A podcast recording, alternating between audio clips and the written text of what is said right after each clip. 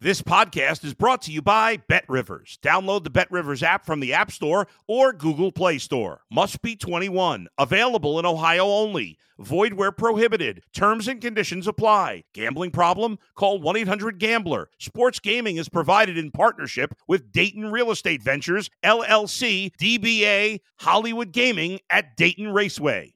If you're a tennis fan, you'll love Betting Weekly Game Bet Match on the Bet Rivers Network. Whether you're a better or just love tennis, you'll enjoy the in depth analysis each week of the tennis calendar. Subscribe to Game Bet Match today from your favorite podcast provider.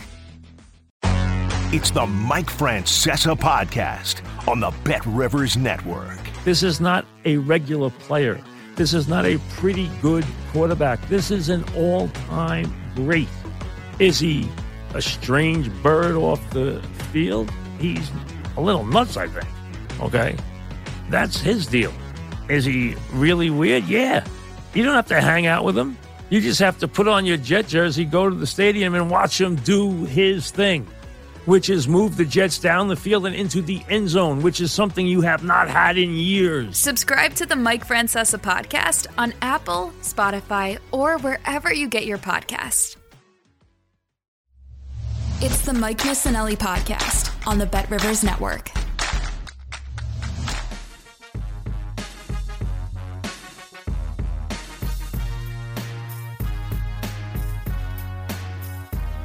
Good afternoon, everybody, and welcome to the Mike Missanelli podcast, uh, brought to us by Bet Rivers Podcast, episode number 30. Yes, it's a round number, number 30, and we're doing it on Tuesday, December 6th. Now, it's a big show today. A little later, we'll talk to former NFL quarterback, current NFL analyst for years uh, on CBS, and now doing the Blitz on SiriusXM Radio. Uh, Philly native Rich Gannon joins us a little later. Uh, but first, uh, it's the big signing. Yeah, we did the podcast on Monday. This thing broke a little later in the day. The Phillies signed Trea Turner, 11 years, 300 million. Now, listen, I don't want to pat myself on the back, but I was saying last year before the season even ended that this would be the perfect signing for the Phillies. They could move Bryson Stott to second base, and I predicted it was going to happen because there's you have a feel for certain things, right? And what you knew about Trea Turner, it made too much sense. He wanted to come back east. He's a Florida guy, but his wife is from Flemington, New Jersey. He's BFFs with Bryce Harper. The wives are BFFs, and he got $300 million in 11 years. So um, here, here's the beauty of this whole thing. When, when people hear, oh my God, 11 years, $300 million, that's too much money. I, I always wonder why fans care about the money that teams spend. Who gives a rat's behind if they go over a luxury tax threshold? I certainly don't. Maybe your tickets get a little higher. I get that. But if the Phillies are going to win a World Series, this was the exact move they had to make to get uh, Trea Turner. They're paying less. All right, last year they started out in the season, Didi Gregorius and Jean Segura, right? They're paying less for the double play combination next year, even with Trea Turner making 27 7 AAV. Um, Turner and Stott make less than Gregorius and Segura. All right, so just take it out of your mind, uh, like like the cost. Um, okay, this makes the Phillies the most complete offensive lineup in baseball. If you come up with another offensive lineup that's better than this, then then have at it. And if they can shore up the pitching, they're going to be the World Series favorite. And, and we'll talk about the pitching in, in a little bit. But let, let's talk about the lineup first of all. Turner lead off. This is my lineup. All right. Um, I know a little bit about the game. I think this fits perfectly. Turner leads off. Schwarber is the two hitter now. And why is he the two hitter? Well, he he he's got a great eye. Uh, Turner steals bases. He pulls the ball. You go first and third in, in the first inning, right right out of the chute. Um, or you may have a two nothing lead if they both get on. Right, if Turner gets on, Schwarber's home run. Rhys Hoskins in the three hole. I know a lot of people are hinky about that. I don't have a better spot for him unless you're going to make Harper the three hole hitter. And then where do you deal with Hoskins? I like the lefty righty lefty dynamic at this point. And you still have Harper in the four hole and Realmuto to protect him in the fifth spot. So it's Turner, Schwarber, Hoskins, Harper, Realmuto, Castellanos. It's a big leap of faith to think he's going to come back, but that's his spot in the sixth hole. Stott seven, Bohm, eighth. Again, lefty righty dynamic, and uh, Marsh is your nine hitter. Now I don't know if they're going to platoon next year with Vierling and, and Sosa. I, I, have a feeling that both those guys are going to start out as everyday players, the two lefties, Stott and Marsh, and, and we'll, we'll see from there. So now let's look at the statistics of Trea Turner. The numbers are amazing. All right, so it's an 11 year deal, 27 7. Um, it, it, keeps them under the luxury tax threshold for the time being. Two, 253 is the luxury tax threshold. They have 21 million under that right now. They're not going to be able to get Carlos Rodon with that unless they want to go over the threshold. So we'll see what happens I- I- there. Okay, so for Trea Turner, uh, in, in, the years 2020, 2021, Turner uh, finished in the top seven of MVP po- voting. Uh, an average for him of 31 home runs per year per 162 games, with a 931 OPS, uh, 37 steals projected over 162 games. Uh, his average uh, over the last four seasons, uh, comparing it to Harper, let's start with Turner 2019 to 2022. 20 home runs, averaged 311 BA, 367 OP, uh, OPB on base uh, percentage, 500 slugging percentage. Harper's average over that those same years 25 home runs, 282 BA, 394 on base percentage, 546 slugging percentage. These two guys are going to pay amazing dividends. Now, of course, Harper's not going to play until the end of June, probably at the earliest. So having Turner in there to add some numbers to that lineup is pretty significant. Again, I'm making this lineup with Harper in it, and I, I know he's not going to be in it for the first several months of the season. All right, let's look at Turner now with 11 years. And so we'll get into a little bit of the downside of this. He's got a no trade clause. You know, you had to give in a little bit. Uh, the Phillies wanted the the average uh, uh, value, uh, the AAV, at under 30 million. So they had to go 11 years. Now that's problematic down the road. We'll talk about that in a second. I believe that Trea Turner will find another position when he's 35. And a lot of people say, well, why, Mike? Well, listen, in this day and age, there's been one outlier at shortstop that's played the position beyond age 35, and that was Derek Jeter. And frankly, over the last five years of his career, he wasn't that great at shortstop. So, um, and, and, I know Turner's a great athlete. I, I just think that by when he's 35, six years into this deal, he'll either be at third base or he might be in left field. Uh, I don't know if he'll be in center field. Um, the downside here is there's been w- only one other player signed to a maximum of seven year, year contract at age 29 and, and that was Robinson Cano. And, and, you see how quickly he declined. Uh, I, would like to think that Turner is not that same kind of guy that, that he'll still be productive in, into his 30s. But, you know, 11 years for a shortstop, uh, you can't expect that at age 38, 39, 40, he's still going to be playing that position. Uh, Anthony Rendon is a comparison. He hit a wall, bang, infielder uh, into his 30s uh, has hit a wall. And, and, again, Jeter is the uh, the only outlier in, in this whole thing. Um, Keith Law, who is more of a metrics analyst for this whole thing, cla- claims that Stott would be better at the shortstop position than Turner would be, and Turner would be a better second baseman. Now, he does that with numbers. I do it with feel. Uh, I don't think Bryson Stott is an above average shortstop. I think Turner is, even though last year he made a few more errors than than I would like. So I don't agree with that. Um, Stott moves to second base. I think that is his position. I think Turner's the shortstop. That is his position. Uh, and so uh, there we go with that. It's an amazing sign. It's a it's a team. You know, you got to love the Phillies in the way they operate right, right now Dave Dombrowski uh, Dombrowski obviously has John Middleton's ear, and and he has and Bryce Harper has his ear too. There is there is no question in my mind that when Bryce speaks, they act. And there's no question in my mind that in conversations with John Middleton, which I think Bryce Harper has a lot, he says, Go out and get my boy. And boom, Dombrowski goes out and, and, gets him. And this is a team that wants to make a commitment to win the freaking World Series. They were in it last year. They want to clinch the deal. And so they go out and get Trea Turner. It's an amazing signing. It might be, uh, listen, there, have been three amazing signings for the Phillies. Uh, Harper is the number one. There's Jim Thome in there. Trea Turner is every bit as important as a signing for the Phillies that they made in their history. And you're going to see that. He's a great player. People love him. He's a gamer, uh, and he's going to pay uh, big de- dividends for this team. So let's look at the pitching staff. You, you got to count on Wheeler being an ace uh, for another year. And, you know, that's a big ask because we saw that he wore down a little bit this year. All right, you, you, Nola is your number two, and you, you got to be okay with that, I guess. Even though there are a lot of people in this town that that don't appreciate Nola and saw him melt down a little bit in, in the postseason. Ranger Suarez as the three, I'm okay with. They definitely need a four.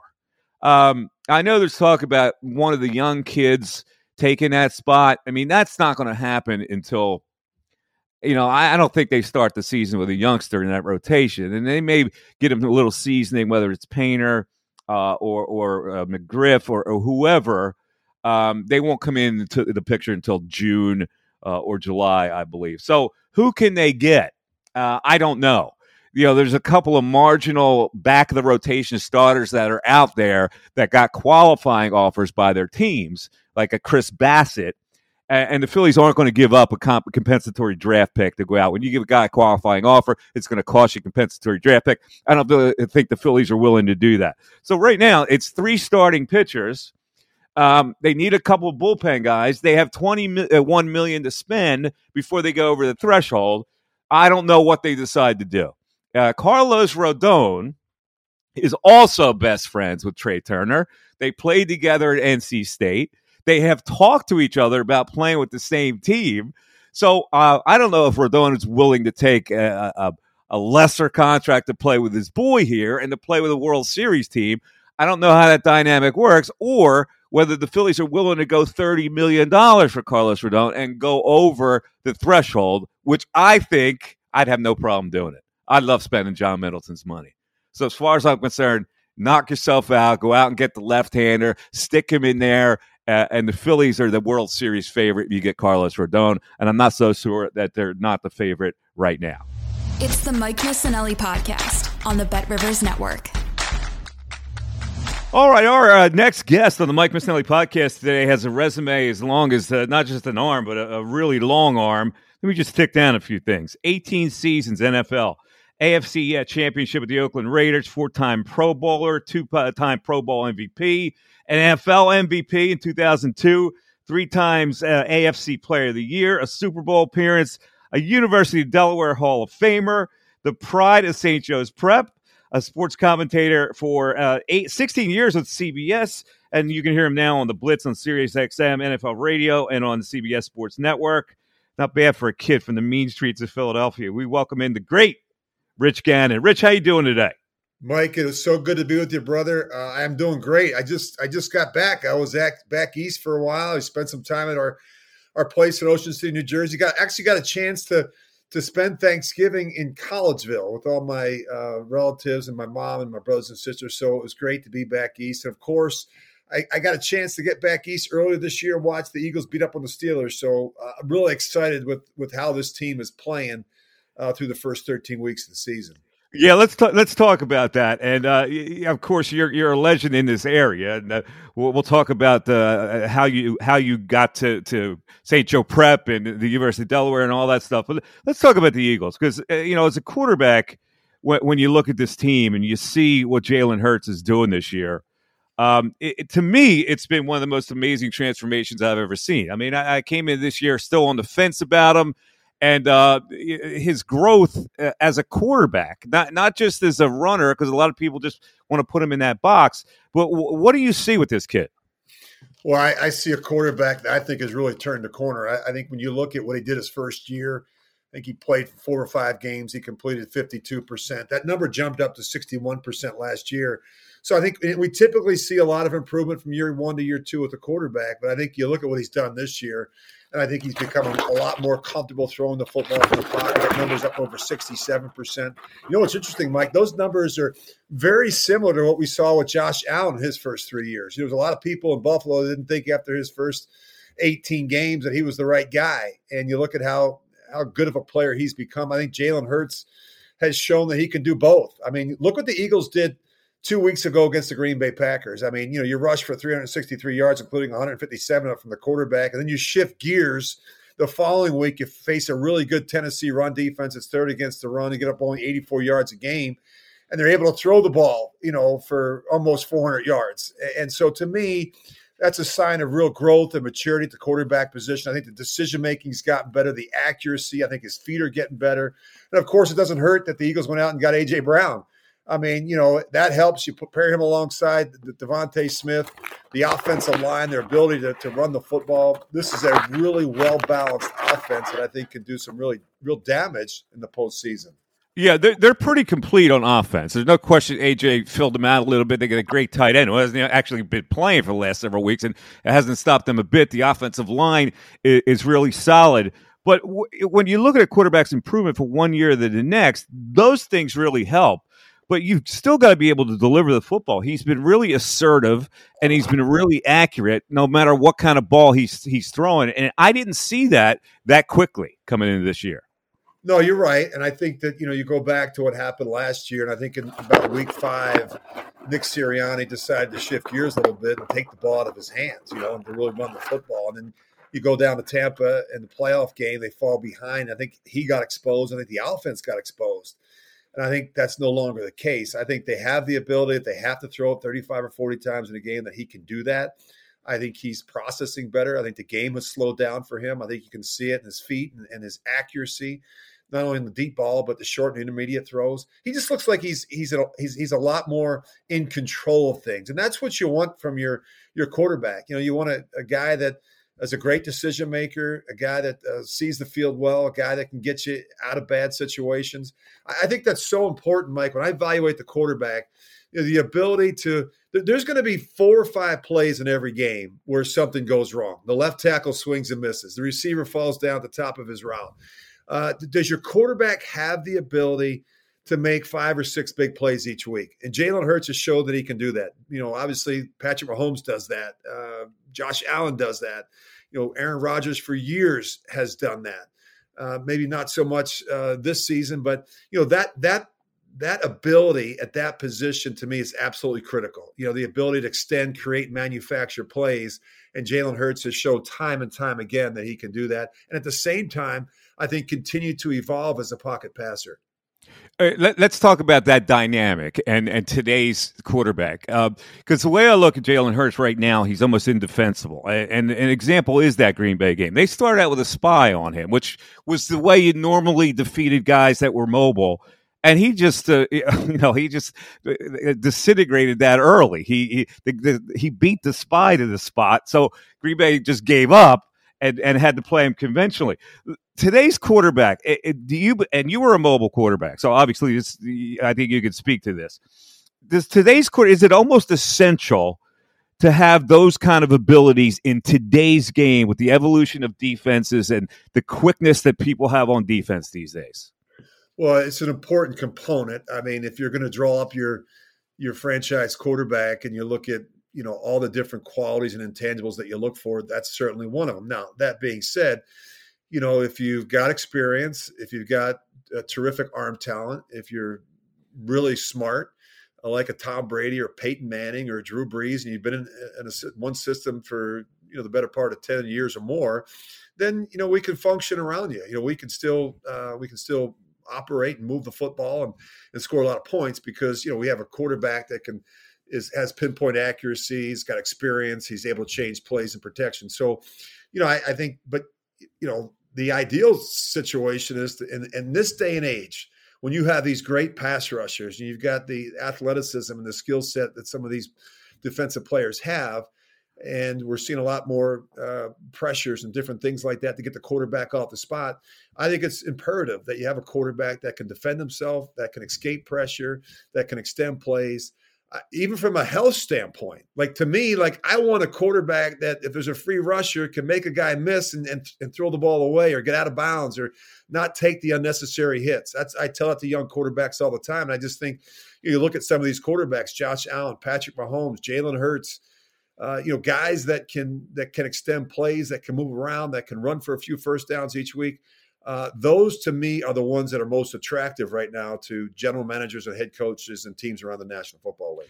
We're talking to Rich Gann, of course, a, player many years in the NFL and, and an analyst uh, uh, for NFL football, um, and a, St. Joe Prep product, of course, a local guy. Now, now, Rich, let's talk about the Eagles because I don't know. I, I get the sense that they're underplayed nationally a little bit. Uh, and everybody talks about, you know, you'll hear the Chiefs, you'll hear the Bills, and the Eagles are just kind of riding in that spot at 11 and 1. It look like they're going to be the absolute number one seed uh, in, in the NFL.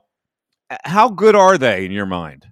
I think they're very good. I, you know, I, I don't pay a lot of attention to these rankings and things like that because they change week to week. I mean, you know, you, you go out and you play you know a team you should beat and you lose and all of a sudden everybody thinks you're you're terrible. I mean the Minnesota Vikings have been fighting this all season long. I mean you know they, they've got 10 wins. And the difference between the Vikings this year and last year, last year they were two and five in games decided by four points or less. And this year they're winning those close games. And the reality of our, our business is, is that every game's going to be a close game. I mean, I don't care who you're playing on the schedule. These are, you know, these are paid professionals, coaches and players, and, and it's going to be competitive. I would just tell you that the Eagles, I think, are trending in the right direction. But I would also tell you that so are the Dallas Cowboys. I mean, you know, you look at what they've done the last couple weeks. Uh, the quarterback is healthy. They're running the football well. They've got a terrific defense. They can press you. So, I mean, if you're asking me who are the best teams in the fo- in the football right now, I'd say it's it's the Philadelphia Eagles. I think it's the Dallas Cowboys.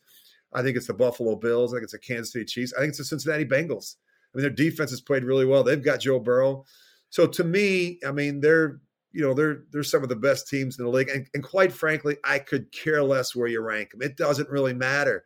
I mean, it's all going to work its way out in the wash here in the next five or six weeks anyway. So, but I like what I'm seeing from the Philadelphia Eagles. I think their defense, I, I think they play complementary football really well, Mike. I, I think you know, they, they get these leads early. The second quarter has been very good for the Philadelphia Eagles, and then they just sit on you. I mean, they can be physical with their defense. You know, look at the sacks last week against the Tennessee Titans. They held you know, one of the best running backs in football to 30 yards rushing. I mean, if you can shut down the run, you can get a lead, and then you can just go after people. Uh, that's that's a really good formula for success. I like the fact that they can they rotate that defensive line. They've got you know seven or eight players that they can roll through there, keep fresh. They got corners that are really aggressive that'll sit and squat on throws. You look at Slay, you look at Bradberry. Uh, they get uh, C.J. Gardner Johnson back here at some point. I mean, he's having you know he's having a you know, it, I don't want to say a defensive MVP type year, but he's having a defensive player of the year type of season back there in that secondary. That was a great addition for the Eagles uh, in the beginning of the season. So I really like what I'm seeing from this football team. And I think even last week we saw better play out of the kicking game. The special teams were better. So, uh, you know, I, I, think these next four or five weeks are going to be important for the Philadelphia Eagles. You want to go to the, the, the postseason healthy and playing uh, playing your best football and playing with some confidence and momentum. Uh, listen, you're you're an Irish Catholic kid from Philly. What what are your family? Uh, what's the reaction from your family, your friends in Philly about this team right now? Oh, everybody's excited. I mean, you know, I, I think I think you look at their record uh, and every every time that they've started uh, eleven and one, they they've either been to the NFL championship or the Super Bowl. So, you know, look, um, I think everyone's excited. Uh, I think you know uh, this is what you want, right? The city of brotherly love. You want the Flyers to do well. Want the Sixers to do well. The Phillies coming off of a, an appearance in the World Series, and now you've got the Eagles uh, positioned to do something special in the postseason. But I think a lot of it, you know, I think Howie Roseman's done a really nice job. But I am really intrigued by the young quarterback. I'm not going to lie to you, Mike. I had my concerns. Like after what I saw. Uh, his first, you know, 20, 22 games whatever it was, the 17 last year and, and the four or five he played the, the first year. I didn't know if he was Justin Fields. I didn't know if he was just going to run around. I didn't know if he could sit in there and trust the protection. I didn't know how well he could process, how quickly he could play from the pocket. But I'm seeing a lot of positive signs when it comes to Jalen Hurts. Did you grow up an Eagles fan? I did in a way, and, and what I, and what I mean by that is, uh, you know, obviously I liked the Eagles growing up, but they weren't very good, as you remember. I grew up I grew up. I was born in '65, so I, you know, I and I was following football from the time I was five or six. So, but they were bad. You know, I remember Mike Boryla and I remember Roman Gabriel, and I just remember some of those teams that were just unwatchable. And then, of course, Dick Vermeil came to town, and and that that was a fun that was a fun uh, a fun time. You know, growing up uh, in in the late seventies. You know, I'm obviously I'm really good friends with Ron Jaworski, Mike Quick, those guys, Wilbert Montgomery uh, Bill Bergey, all those guys. So it was fun to see them finally have some success. You're disappointed that they didn't win the Super Bowl against uh, the Raiders, but uh, you know they did some great things, and, and I think they certainly built a uh, a legacy that we can all be very proud of. All right, let's talk about uh, the evolution of your football life. So. Um, you, you, go to St. Joe Prep. Now you got to be a pretty lofty player for St. Joe Prep to, to ha- get get your attention. So I assume that uh, you were that. And um, what school would you have gone to had you not gone to the Prep? I would have gone to Cardinal Dougherty. So you know, I, I, grew up in Northeast Philadelphia. I had an older brother, uh, John, that played on the city championship team at the Prep in 1977, and so uh, I followed him to the prep. I also followed him to the University of Delaware. He was a three year starter at Delaware. So, um, you know, I, I, I, grew up around the game. Uh, I, I loved it. I started playing organized football when I was in second grade at St. Cecilia's uh, and, and Fox Chase, uh, Fox Rock uh, organization. So, you know, I, was, I just, you know, we, it's what we did in the neighborhood. We played hockey in, in the in the wintertime and, and and then we played baseball in the springtime. We played hoops. We played football. We did it all. But uh, I just had a passion and a love from football at a very very early age. All right, so University of Delaware after that, and you know g- the great program under Tubby, obviously. Um, the Division One offers. What, what did you t- did you turn any down to go to Delaware?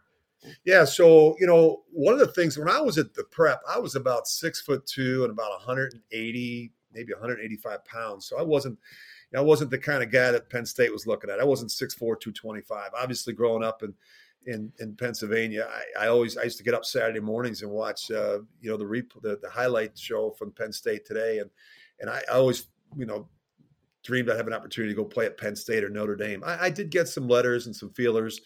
Uh, but you know, a lot of those schools, I didn't play defense in high school. I only played quarterback. That was probably a mistake.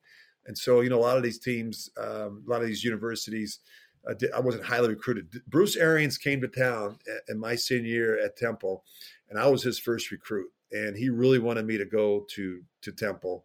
And I had gone to school in North Philadelphia. I wanted to kind of get out on my own, and and so uh, Maryland recruited me at the end. But I, I just I, I like Delaware. And in hindsight, Mike, it probably wasn't the best place for me from a football standpoint. I got a lot of experience. It was a three year startup. I played in the Delaware wing T. So by the time I, I left in 80, the 86 season and went to the NFL, I had no idea about pro passing attacks, concepts, footwork, um, you know, protections, defenses. It was very elementary to me. And it, it did take me a while to kind of get my feet underneath me in the NFL.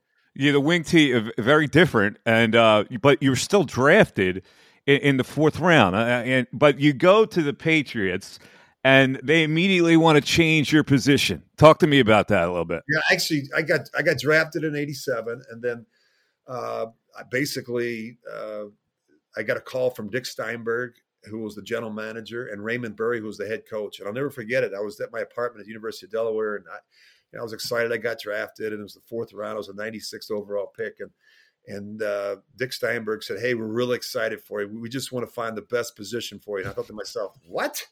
Like, what do you mean? I'm a quarterback. What do you mean the best position? And I hung up the phone. I was so disappointed. I remember calling my mom and dad. I, I, I wasn't quite in tears, but I was really concerned. And I said, Dad, I'm, I'm just going to go to law school. My dad was an attorney. I got accepted to law school. I just thought, you know, I'm not going to go to an NFL training camp, put on a different set of pads, try to learn a different position, and try and make an NFL team. I just thought the the chances were weren't very good. And so I asked to be traded. I called the Patriots up. I got traded six days later to the Minnesota Vikings, and uh, you know uh, the rest is history. I got a chance to go play behind a couple veteran guys, Tommy Kramer, Wade Wilson, were both Pro Bowl quarterbacks, and I got a chance to to watch, listen, and learn a little bit, and finally got a chance to play. And but uh, those first six years in Minnesota were kind of interesting. Well, that's pretty ballsy. First of all, they asked for a trade when the Patriots drafted you, so I admire that. What position were they thinking of making you? Well, I think they really, you know, I played. We played a lot of schools in New England. Uh, we played like Boston. We played Holy Cross. We played Boston University. Uh, we played like you know Rhode Island, uh, Connecticut, you know, some of those schools up that way. And so I think the one of the scouts for the Patriots saw me play a bunch and thought, you know, this guy's a really good athlete. We, he could come in, he could play special teams for us, he could play a defensive back.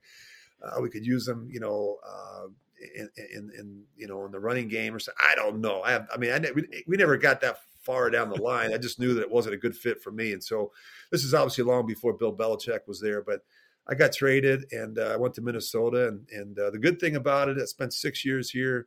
Eventually got traded again to Washington. But before I left, I met and married my wife. So uh, that's why we still make our home here in Minnesota. Yes, you are a Minnesotan. And I, I listen, it's cold in Philly. But you know, I went to that Super Bowl in 2017 where the snow was coming from every direction. I, I how do you, how do you survive Minnesota winters? It's easy. I, I did it for a long time, and then about five years ago, both of my daughters graduated from Bucknell. One's in medicine now, one's in finance in New York. And once we became empty nesters, we started to go out west. So we we actually uh, we're leaving uh, on Monday for Palm Desert, California. So I spent about five months in the wintertime in Palm Desert. We get away from here in the wintertime. We come back when the weather's nice, the ice is off the lakes, the golf courses are open.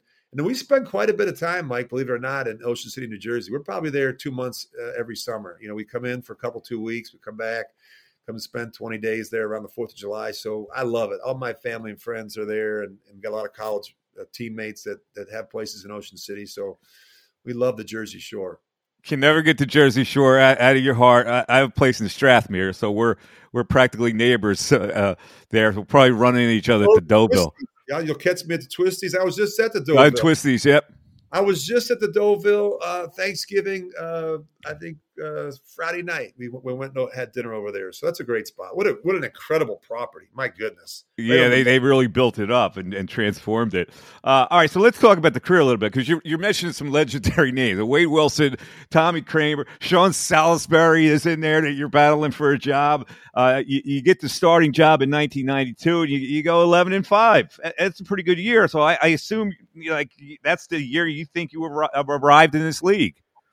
Yeah, then I got traded. So yeah, they traded you to Washington. So what happened was they they hired that year in, in 1992. They hired uh, Denny Green from Stanford, and and uh, so he came in. He became the head coach, and I held out a training camp. I was uh, I was without a contract, so I missed part of a couple couple of weeks of training camp. I don't think he liked that. We never really. I honestly, I, I don't know that I ever had a real conversation with him the, the whole year that I was there. I came back. We got off to a great start. We're eight and three. I think we had a two or three game lead in, in, in our division. And he sits me down. And we we had been banged up. Cris Carter was hurt. Anthony Carter was. We had a bunch of guys that were banged up a little bit, and we lost a really close game to somebody. I can't remember. I think we lost to Washington, who was a really good team. We lost fifteen to thirteen. Had a chance at the end, and and, and so I get I, I, come into the facility on Monday, and the offensive coordinator comes up to me and says, "Hey, you're not going to start this week." I said, "We want to rest you up. You're you're, you're kind of banged up. The offense is banged. We're, we're going to make a little change and put in Sean Salisbury." I was like, "What?" And so Denny Green never came to me, never said a word. At that point, I lost all respect for him, and so he sat me down for two weeks, and then and then he put me back in against Steve Young and Jerry Rice and Roger Craig and the, and the 49ers. So um, and we lost another close game. So, uh, and then I didn't play again. So uh, I got traded after that season. Um, nothing against Sean Salisbury; he's, he's, a buddy of mine, but he, he was not a good player, and he was. um, and and uh, you know, it, it, our team was terrible. We, we hosted a home playoff game and lost to Washington. And I don't know that we I don't know that we I don't know that I don't know I don't know if we had six or seven first downs in the game. So I had to sit there and watch it. And that was end of it. So I got traded, and it really it kind of pushed me back. I had to go. I got traded right after training camp. I went to Washington. The team wasn't very good. I played in four games. I had rotator cuff surgery. I was actually out of football in 1994, and then I had to, I had to kind of restart my career. Went to Kansas City as a backup and was played there four years, and then eventually got a chance in '99 to be a free agent. Went out, met Mr. Davis, and Jon Gruden, and, and the rest is history. Uh, yeah, I want to talk about the Gruden dynamic, uh, but you also had Jerry Burns as your coach, and and I don't think he believed in you either until you grabbed that job and had a good year, and then Green comes in, and so in a way you got you got screwed by two coaches in Minnesota. Yeah, you know, honestly, it's so important. I'll give you a great example. I think you look at Tua Tagovailoa this year and what Mike McDaniel's done with him, or even you know, I think you can look at Daniel Jones uh, in, in, in, with the Giants and what Brian Daboll's done. I mean, it, it's amazing when somebody comes in and puts their arm around you and, and, has confidence in you and says, you know what, you're my quarterback. I always go back to you know, what Dick Vermeil did on the sidelines with Ron Jaworski. I'll never forget that when they were struggling one season and one game in particular. And and and Dick comes up to him and says, "Hey, I'm not going to jerk you around. You're my guy." And I, have talked to Ron about that, how how important that was to him and what it meant to him. And I think that's so important. Some of these head coaches, some of these defensive head coaches, they simply don't get it. That relationship between quarterback and play caller, quarterback and head coach is absolutely vital. And I never got that with Jerry Burns. I was never his guy. I never got it with Denny Green. Quite frankly, Marty Schottenheimer, I was never Marty's guy. And even though in the 90, 97 season, I, I started the last eight games, we went seven and one, and they didn't start me in the playoff game against John Elway and the Broncos, and we lost at home. We were 13 and three. So I was never, you know, it was it wasn't until I finally got to Oakland with Jon Gruden, where Jon Gruden sat me down in his I never forget it. We sat down in his office and and it was a Friday night. And he went and got a six pack of beer. We sat there, started watching cut ups and watching tape. And, and he said, you know what? He goes, you and I are gonna do this together. Either it's gonna work and we're both gonna, you know, ride off into the sunset, or we're both gonna get fired. But we're gonna do it together. And I said, I put my hand, I go, let's do it. And we did. And for three years we turned we turned the fortunes of a, of a franchise around that had been really down in the dump. And I'm proud of that pretty good transformation, uh, and it was the West Coast offense that seemed to be uh, tailor made for you. But uh, but I know uh, you're a competitive guy, and Gruden is beyond competitive. you know, I, I was uh, covering the team when when he was battling with Ricky Watters. I was doing a TV show with Ricky. I'll tell you that story in a second. But but what was it? Uh, how about the clashes with him and, and the dynamic that developed with him? Because you guys went back and forth a lot. Yeah, you know what? I, I he was like a brother to me. We were only about 18 months apart in age. And so, you know, Jon was very competitive, as was I. Uh, Jon could push certain buttons. He'd, he'd say certain things to me during a game just to uh, get a response. And uh, the thing about it was the guy, the first person I always ran into after a game in the locker room was him. And, you know, we could be yelling at each other, but we loved each other and we had great respect for one another. The one thing I didn't want to do with Mike was ever let him down. I mean, I cared so much about him. He didn't want to let me down. He's still to this day one of my dear friends.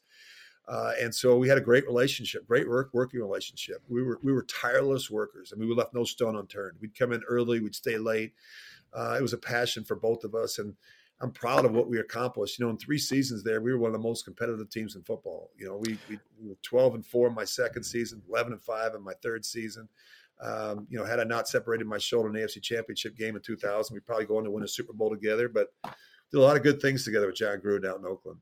We're going to talk about uh, 2002 in a second, but let me just tell you this quick story about Ricky, who battled with Gruden almost every day because Ricky Watters wanted the ball every day. Jon Gruden wanted to throw it every down.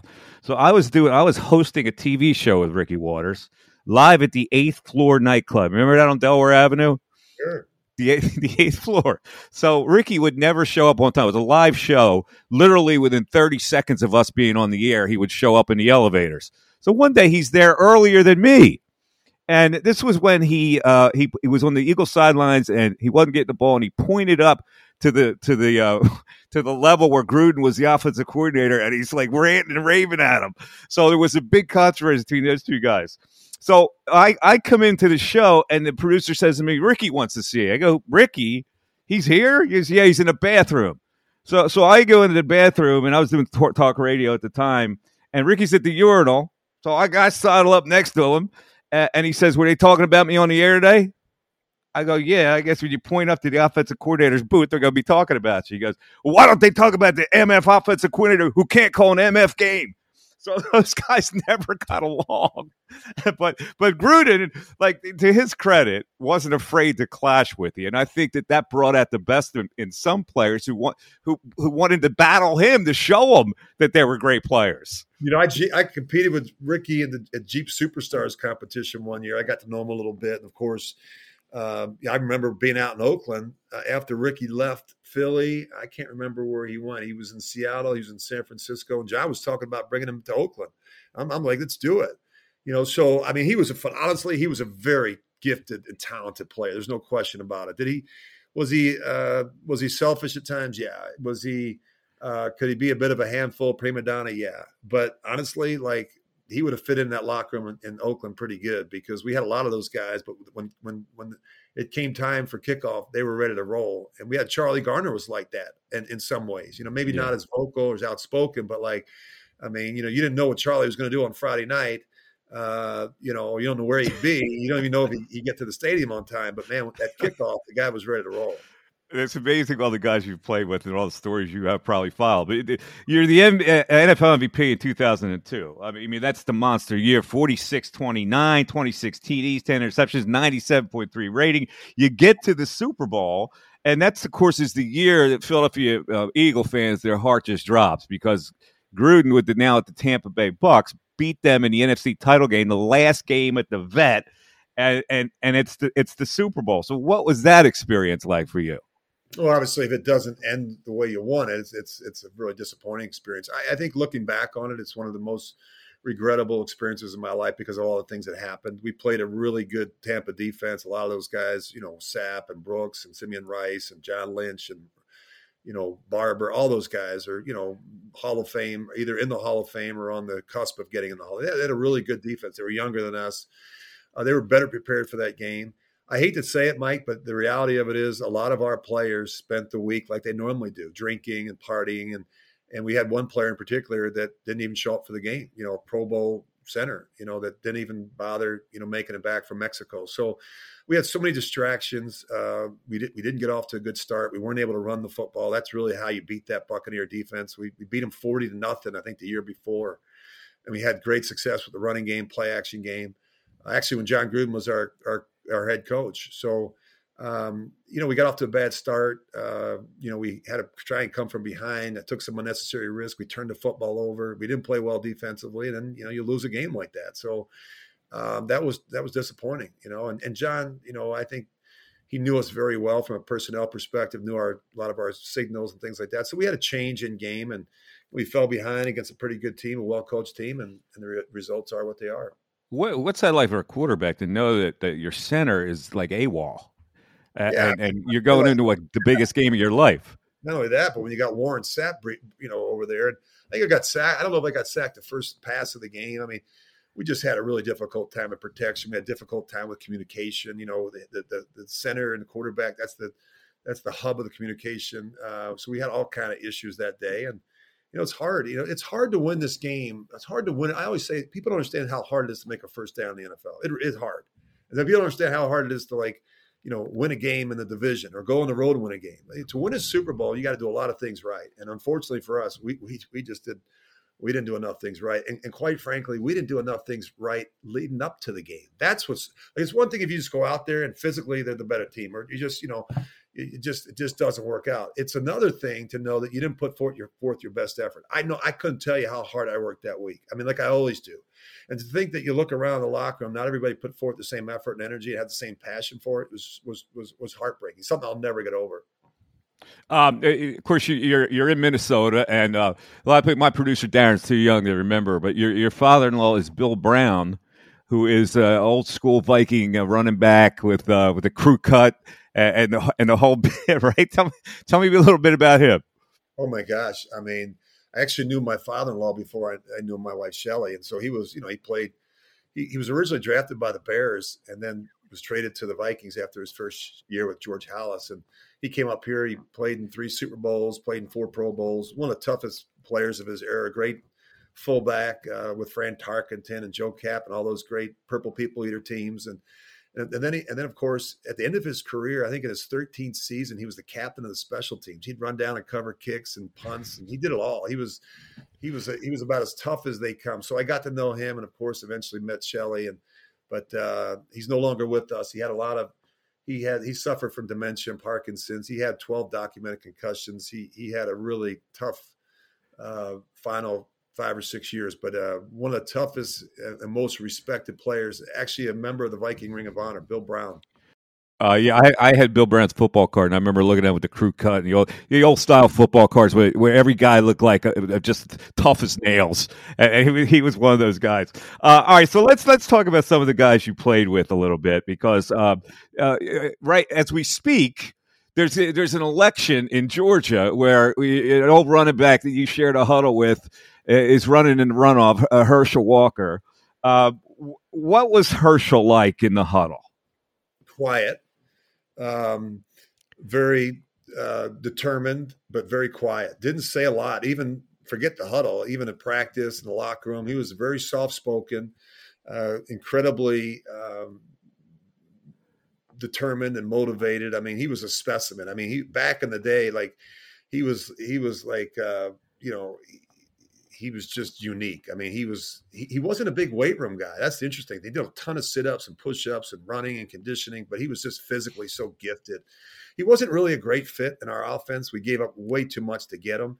He was more of an I-back when you look at what he did at Georgia and even with the Cowboys. We we tried to put him all set. We tried to do some different things with him. It was really a bad decision. Mike, when you, know, you think about being a part of some bad decisions, like Al Davis trading away Jon Gruden. Like just traded away our, our head coach. We're, we're, we're we're like building a great program in Oakland. He trades away the head coach the following year. We lose to him in the Super Bowl. Mike Lynn trading away like eight players and all our draft picks to go out and get Herschel Walker. That was like, I mean, that, will go down as maybe one of the worst decisions in the history. well, you, are the quarterback. What are you What are you thinking about that trade?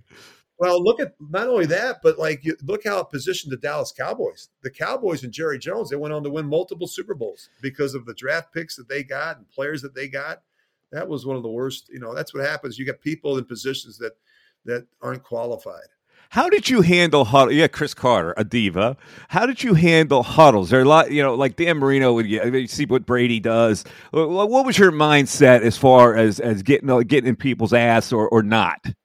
Yeah, I ran the huddle, so I was the only one that talked in the huddle. I mean, there'd be times during a, t- a TV timeout or somebody have a, an opinion or someone was asking a question or something, but I had no problem running the huddle. I didn't care, you know, if guys were 10 years older than me or 10 years younger, it didn't matter. I mean, I was the CEO. I had the answers. I ran the huddle.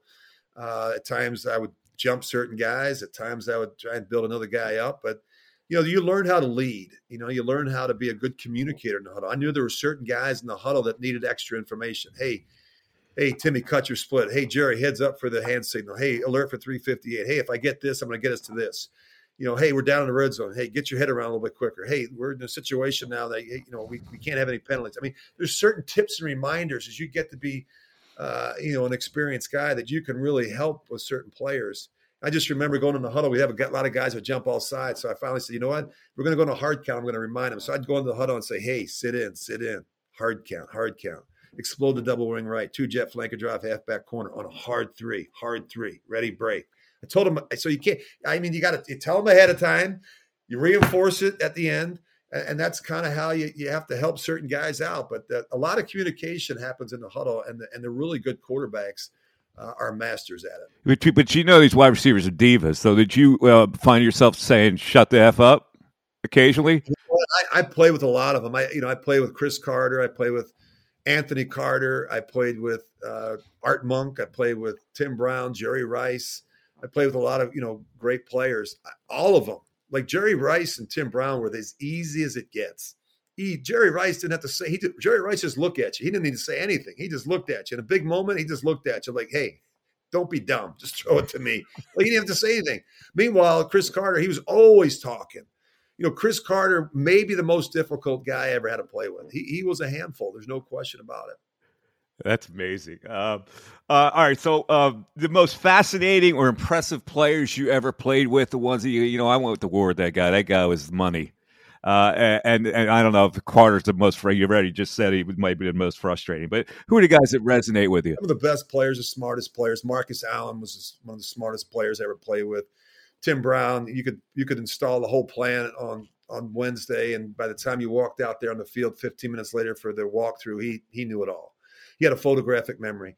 Jerry Rice had an incredible work ethic. Um, Art Monk, one of the most selfless players I ever played with. Uh, you know, Tony Gonzalez. I mean, I could go on and on. I played with so many, you know, Gary Zimmerman, Randall McDaniel, John Randle, a lot of the Hall of, you know, you talk about the Hall of Fame players, and I think, you know, they're unique in that they're not, not only the, they're really talented players, but they're typically your hardest working, your smartest players in the building. You know, I mean, there's there's a direct correlation between not just being good, but being great at what you do and taking great pride in your preparation performance. A lot of those players I just mentioned fall into that category. Talking to Rich Gannon, Rich, just quickly on the media career because you you evolved very nicely into a to a really nice media career, and you know I listen to your Sirius show uh, religiously, and you know your insights are right on point. You're able to communicate it. So, uh, was media something you always wanted to get into, or or did someone uh, uh, you know lead you into that?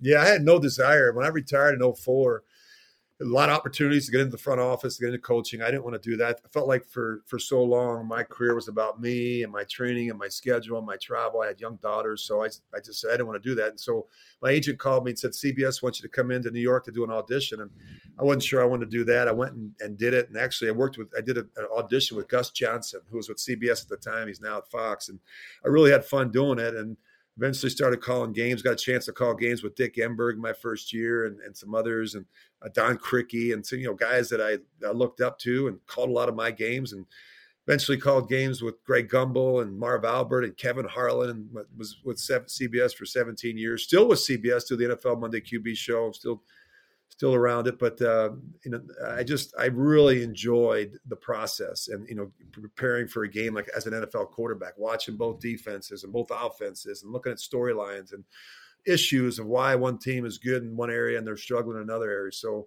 I still do it. I still I still enjoy the process. Still enjoy getting ready for my radio show and the TV shows and all that I do. 33rd team, doing that with Joe Banner and and uh, you know Mike Tannenbaum, and and uh, it's been a lot of fun. I, have been blessed. I've been basically for the last 35 years since I finished the University of Delaware. I've been I've been fooling around with this game of football, and it's been pretty fun. Yeah, 17 years as an analyst. You, you lasted a, a, really long time in, in, a cutthroat business.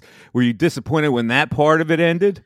Well, you know, I mean, I, I enjoyed doing the games. My contract was up. Um, you know, obviously they're they're looking, I think, for some younger guys and maybe more diverse. And so that was all fine. And I still have a great relationship with CBS, still do the NFL Monday QB show on CBS Sports Network, uh, and still doing NFL radio. And, and uh, so I'm still around it. Less travel, which is good for me. I can still do the show from here at the house. And, and uh, so Shelly's happy. Everybody's happy. It's been all good.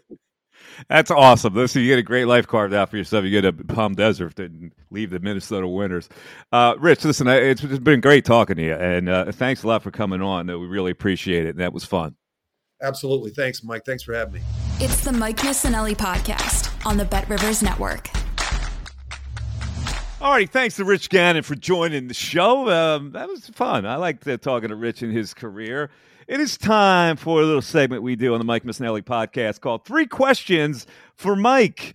Darren, what are the questions for today? Oh, three questions. Love three questions. Love coming up with it for you. Um, unfortunately, for the second show in a row, uh, we're going to start with a celebrity female death and, what, and how that pertains to the question. We talked about Christy McVie the other day. Now, Kirstie Alley passed away, unfortunately, of cancer um, did some great stuff. On Cheers, she is responsible. She may be the only, like usually when they replace a character with another actor for, you know, change a character in or out, it doesn't work out. In that case with Cheers, I always thought that her character of Rebecca, uh, replacing Shelley Long's Diane, was an improvement. I wasn't a big Diane fan. She was whiny. She brought the show down, in my opinion. Rebecca was very funny. Kirstie Alley, very funny on Cheers. My question to you is, what is the what is the best sitcom ever?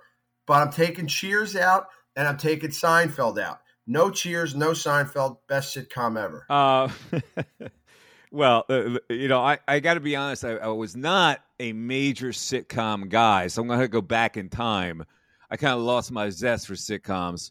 Um, but uh, Sanford and Son, uh, to me, was the one, one of the great was one of the great sitcoms ever. Nothing comes close to Seinfeld, okay? But um, and I wasn't that big of a Cheers guy, to be honest with you. Um, when people usually ask, "What was the, was Shelley Long better? Was Kirstie Alley better?" I thought Kirstie Alley was a beautiful woman.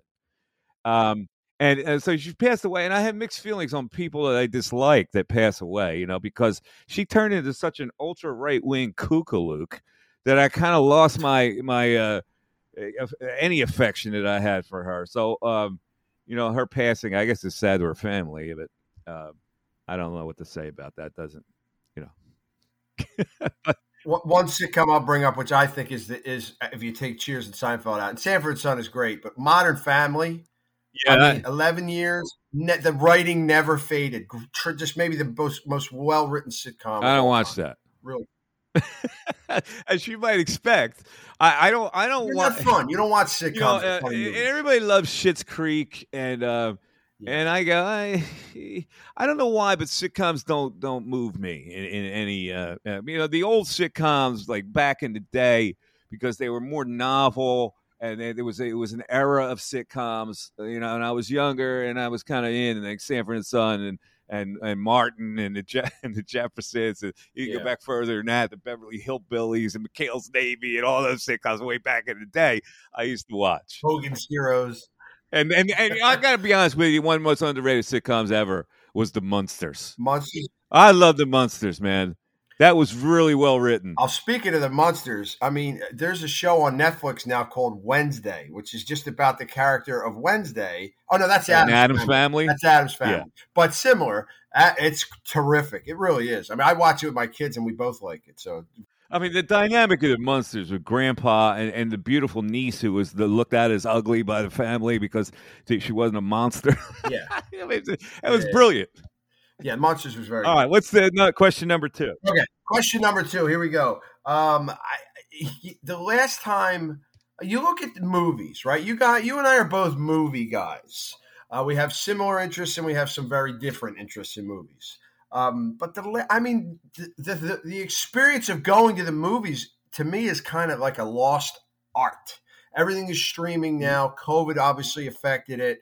Um, the last movie I went to see, the last two movies I went to see in the theater were Tenet, and the last movie I saw was the new Top Gun Maverick. That was the last time I was actually in a movie theater. That was the Thursday of Memorial Day weekend of last year. And there's not a movie I'm even interested in going to see in the theater until June 30th, the new Indiana, the final Indiana Jones movie.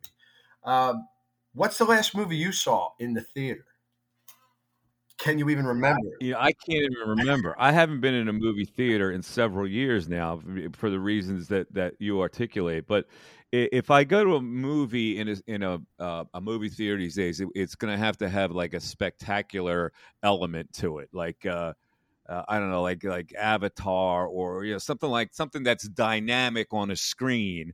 Uh, otherwise, it doesn't really make any sense to me to go to a movie. You, you know, you just wait it out, and it's going to come to you. You bring up Avatar. That that to me is such a bizarre. Like he spent Cameron, the James Cameron director, spent like hundreds of millions of dollars over the course of eight to ten years to make this sequel. I don't know anybody that cares about it. I really don't.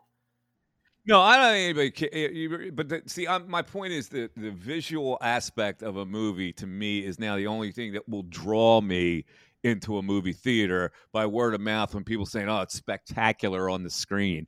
Otherwise, I just wait it out. And there's so much to, to, to watch that eh, until you get to a movie. I, mean, I didn't see t- the second Top Gun until just recently. Yeah. You know, I just waited for it to come to me. And I got to be honest with you, I didn't like it that much. I think you might have liked it more if you saw it in a theater. It is like you say, and you're right. There's a, there's a certain allure to a very visual film that lends itself to the big screen. Those are few and far between anymore. I thought it wasn't a great movie, but really cool visuals. Uh, the new Top Gun. Yeah, but you know, I compare it to the the original is such a classic that I, I just can't like. I, I can't get past that part of it. It was so similar too. It really was the same outline as the first one. Even the beach yeah, scene, instead of volleyball, it's beach football. Like, come on. Yeah, they they they copied it yeah. and tried to you know, and no, people loved it, man. Everybody I talked to about it loved it, and I go, I you know, I, I Top Gun was so special, the first one, Agreed. and, and you and it's on all the time still. It, it, just the other one to me paled in comparison for a lot of reasons. I totally agree. All right, third question is an NFL question, Mike. If you're starting a franchise today, what's today's date? December 6th, 2022. You get to pick one offensive and one defensive current player. You're starting a team. You're taking everything into consideration how good they are, what their upside is, how old they are now. I need an offensive guy and a defensive guy. Who you starting your team? Uh, uh, I'm taking Mahomes. And um, it's because he his uh, I, his whole the way he plays is is not going to get old.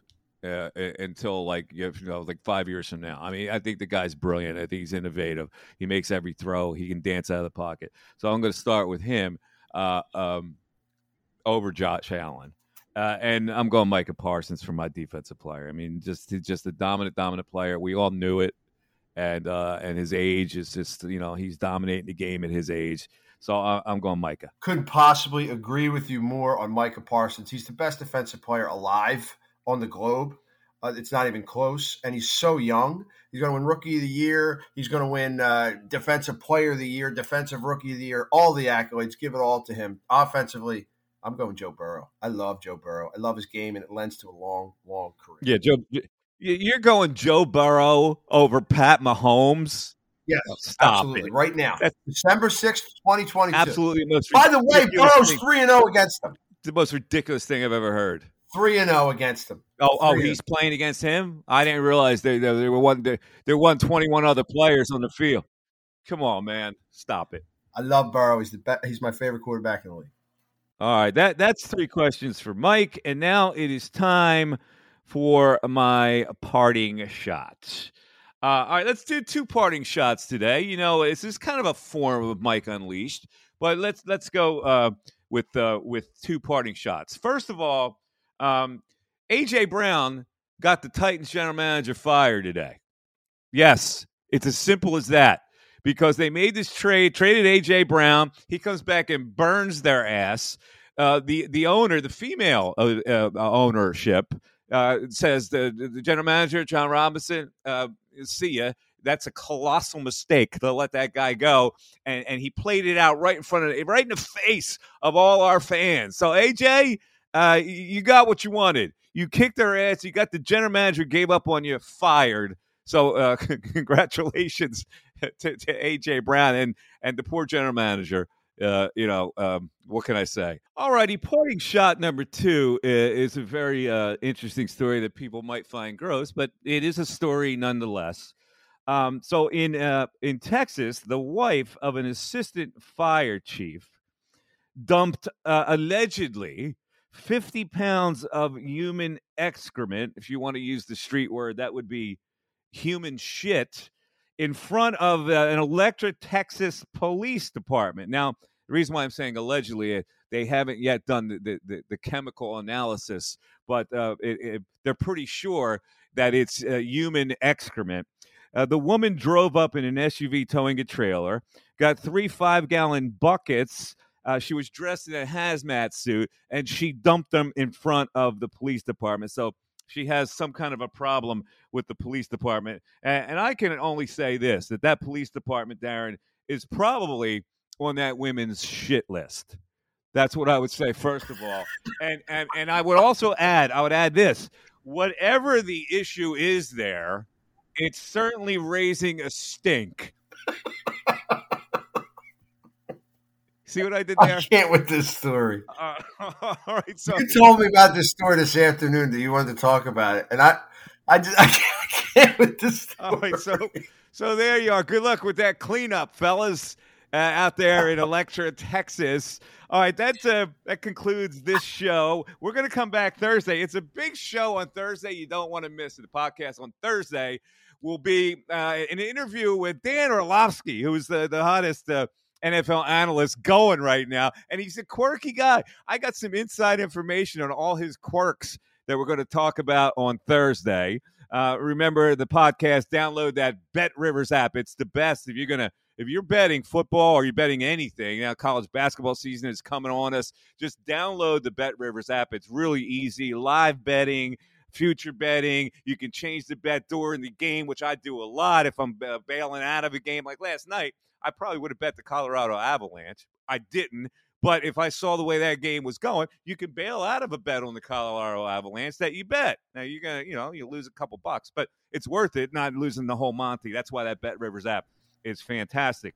Again, you can follow me on Twitter at uh, Mike Miss 25. Also, go to my website, mikemiss.com, um, and you can email me because I like to get emails, and I'm still, we're still looking for fans to come on the show. So all you got to do is convince me of your worth and, uh, and tell me what you would like to talk about. And uh, it's a segment with the fans. It's, it's going to be a lot of fun. So email me your candidacy at this email address, mike at mikemiss.com. And one other thing, and I'm going to be talking about this on Thursday as well. Last week, we had a great book signing for my book, The Adventures of Shima the Sheba. We're going to be doing it again at Barnes Noble, the Neshaminy Mall. Uh, in Bucks County, up there, Lower Bucks County area, in the Neshaminy Mall. I'll be signing, uh, and my dog will be with me, also putting her paw mark on the book. Uh, the book is uh, called The Adventures of Shima the Sheba. We'll be at the Barnes & Noble in Neshaminy Mall from 2 to 4 p.m.